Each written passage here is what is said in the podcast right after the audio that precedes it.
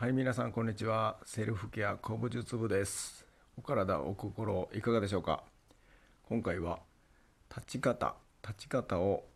中心に解説していこうと思います。皆さんにお届けしていこうと思います。立っている姿勢が多いお仕事の方、立ち仕事の方とか、それからそうですね、に特に改善できるこのやり方をお勧めしたいと思うんですけども、日常生活でも立ってるシチュエーションというのは多いと思います。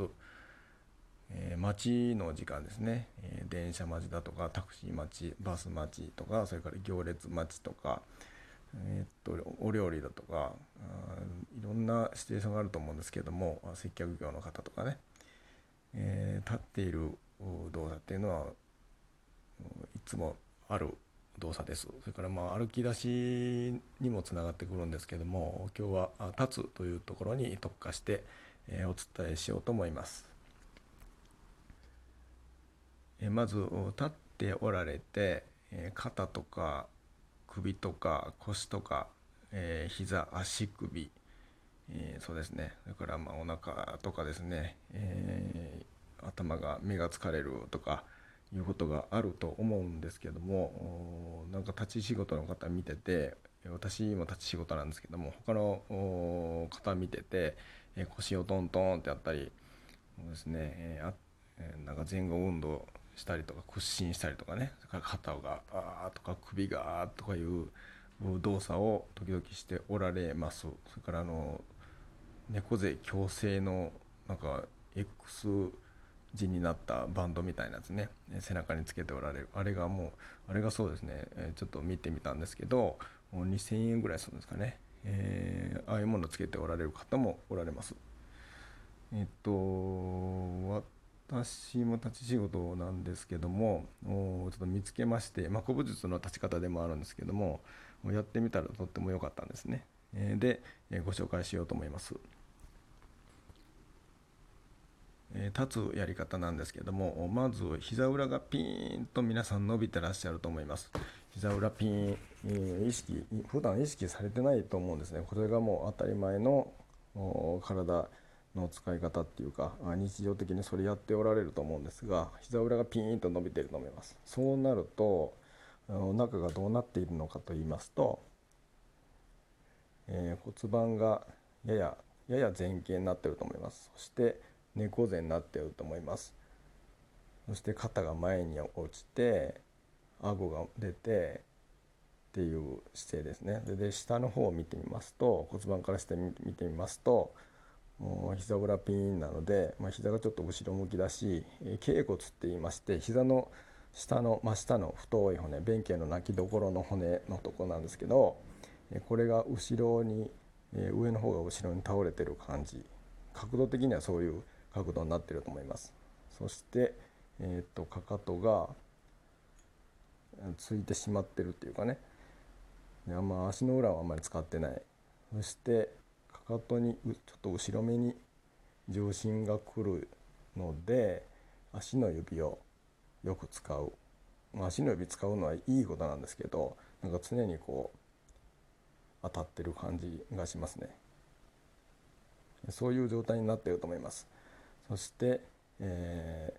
猫背になって顎が出てて、目も疲れてくるという、首も痛いと思いますね。首も張ってると、骨盤の前傾になりますと、後ろの背骨の、腰椎なんですけど、腰椎の両側の太い2本の筋肉を触ってみてもらったらいいんですが、いつも緊張してると思うんですね。ピクピクというか、カチカチになってると思います。これが緩みます。これが緩むってことで、これが緩む状態にしていきましょう。背骨の背筋の緩みだけじゃなくて、全身が緩んできますし、全身がつながっていいところのポジションが取れてくるという状態を作っていきます。さて、膝裏ピーンの状態、これを膝をちょっとカクッと前に出してもらいます。電気椅子みたいに前に出しすぎますと、もう15センチ20センチまでいきませんが15センチ10センチ15センチまで出してしまうと膝が折れてしまって、大腿部のその筋肉がね、使われてしまってもう力入ってしまって電気質状態みたいになってる軽い電気質状態みたいになってると思います。これではダメなんで、そこまでいかない。ズボン履いてたらズボンの前に内側前ですね前の内側に触れるか触れないかぐらい、感覚的には3センチか4センチいくかいかないかですかね。3センチ4センチ前に行くかいかないかのところでピタッと止まるところがあると思うんです。そしたら脛骨膝の下の便器の泣きどころの骨が直立というか垂直になると思うんですね。垂直になったそこがいいポジションです。そこを覚えてください。そこを練習してください。立ってる時にこう膝をじわーんと出してみる。これ誰にも気づかれませんので、足カックンカックンやってる何やってんだあの人ってそんなに大きな動作にならないので、足を盗むっていう動作なんですけど、じわーんとこう膝を前に出していくっていう動作。前に出しすぎると体も沈むし、この屈伸みたいにしてるなっていうなるんですけど、そんなことしなくて膝を前に出すだけです。その状態になると膝の裏の緊張が取れてくると思います。取れましたか？取れて、今度は下を見ていきましょう。脛骨が垂直に立っている状態を意識してください。そしたらかかとが痛かったと思うんですけど、かかとの痛みとか重さが分散されて、足の裏がここ重要なんですが、足の裏がべちゃーっと張り付く、足の指以外ですけど、これもちょっと細かいことなんですが、足の裏の状態がべちゃーっとひっつく、なんと言ったらですかね、お豆腐がぺちゃっと張り付いた状態、床に。それからスライムとかね、ゼリーとか油粘土でもいいんですけど、それが床に置かれた状態、ベターっと張り付いた状態になると思います。その感覚をちょっと覚えとっていただけたらいいと思います。そういうふうに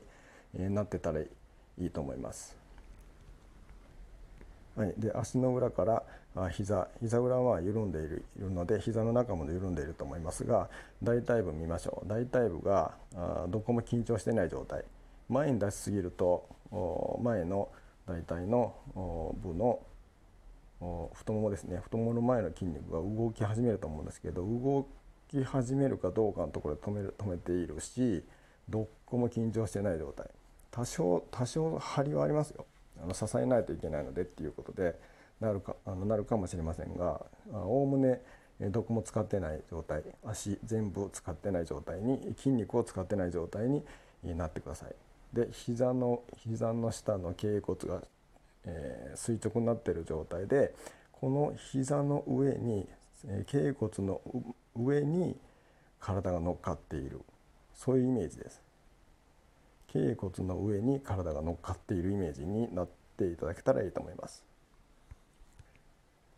そして骨盤はやや前傾していたのが、膝裏ピンの時は、ちょっと前傾していたと思いますが、前傾が取れて、下の方がちょっとくるっと回ってきて、前に回ってきて、尻尾の骨がちょっと前に差し込まれるっていうかね、その状態を作ればいいんですけど、骨盤が立ってくると思います。そしたら後ろの筋肉が腰の骨盤と、そうですね、腰椎とそれから仙骨の辺の太い筋肉、ここを触ってみてもらったら緩んでいると思います。これが大事なんですね。これがずっと緊張しておるので、筋肉はすぐ疲れるので、これがカンカンに張っている人が多いと思います。で骨盤の前傾が原因だと思うんですけどね、これを緩んでいるのを確認してください。立っていて膝を緩めて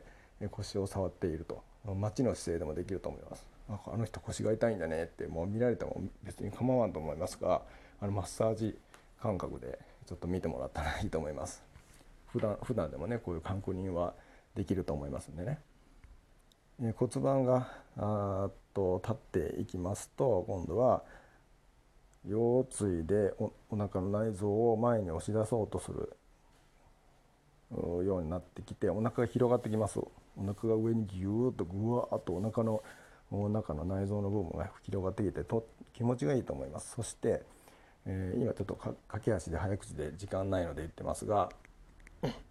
胸骨も後ろに倒れてきて、肩も後ろに落ちて、肩と首が楽になってくると思います。この緩みが大切です。そして首も楽、目もしっかり前も見れて、顎も引けて、いいところにポジションが取れていくと思います。体全体がこれでつながってくると、立前みたいなことをねやっているように感じなだと思うんですけども、膝裏を緩めるだけでこんだけ変わってくるというのを体験してください。日常生活でできる簡単なやり方ですので、ぜひ皆さんチャレンジしてみてください。特にお仕事、腰が痛かったりしたらね辛いと思いますので、これで何らか改善できると思いますので、皆さんにお届けをしました。私のラーメンブロの方でも詳しくちょっとしつこく書いてますんで、そこもこう説明書きみたいな感じで読んでいただけたらありがたいと思います。嬉しいですすいません、噛みました。それでは皆さん、健康な一日をお過ごしください。体、お心良くなるといいですね。セルフケア、古武術部でした。また聞いてください。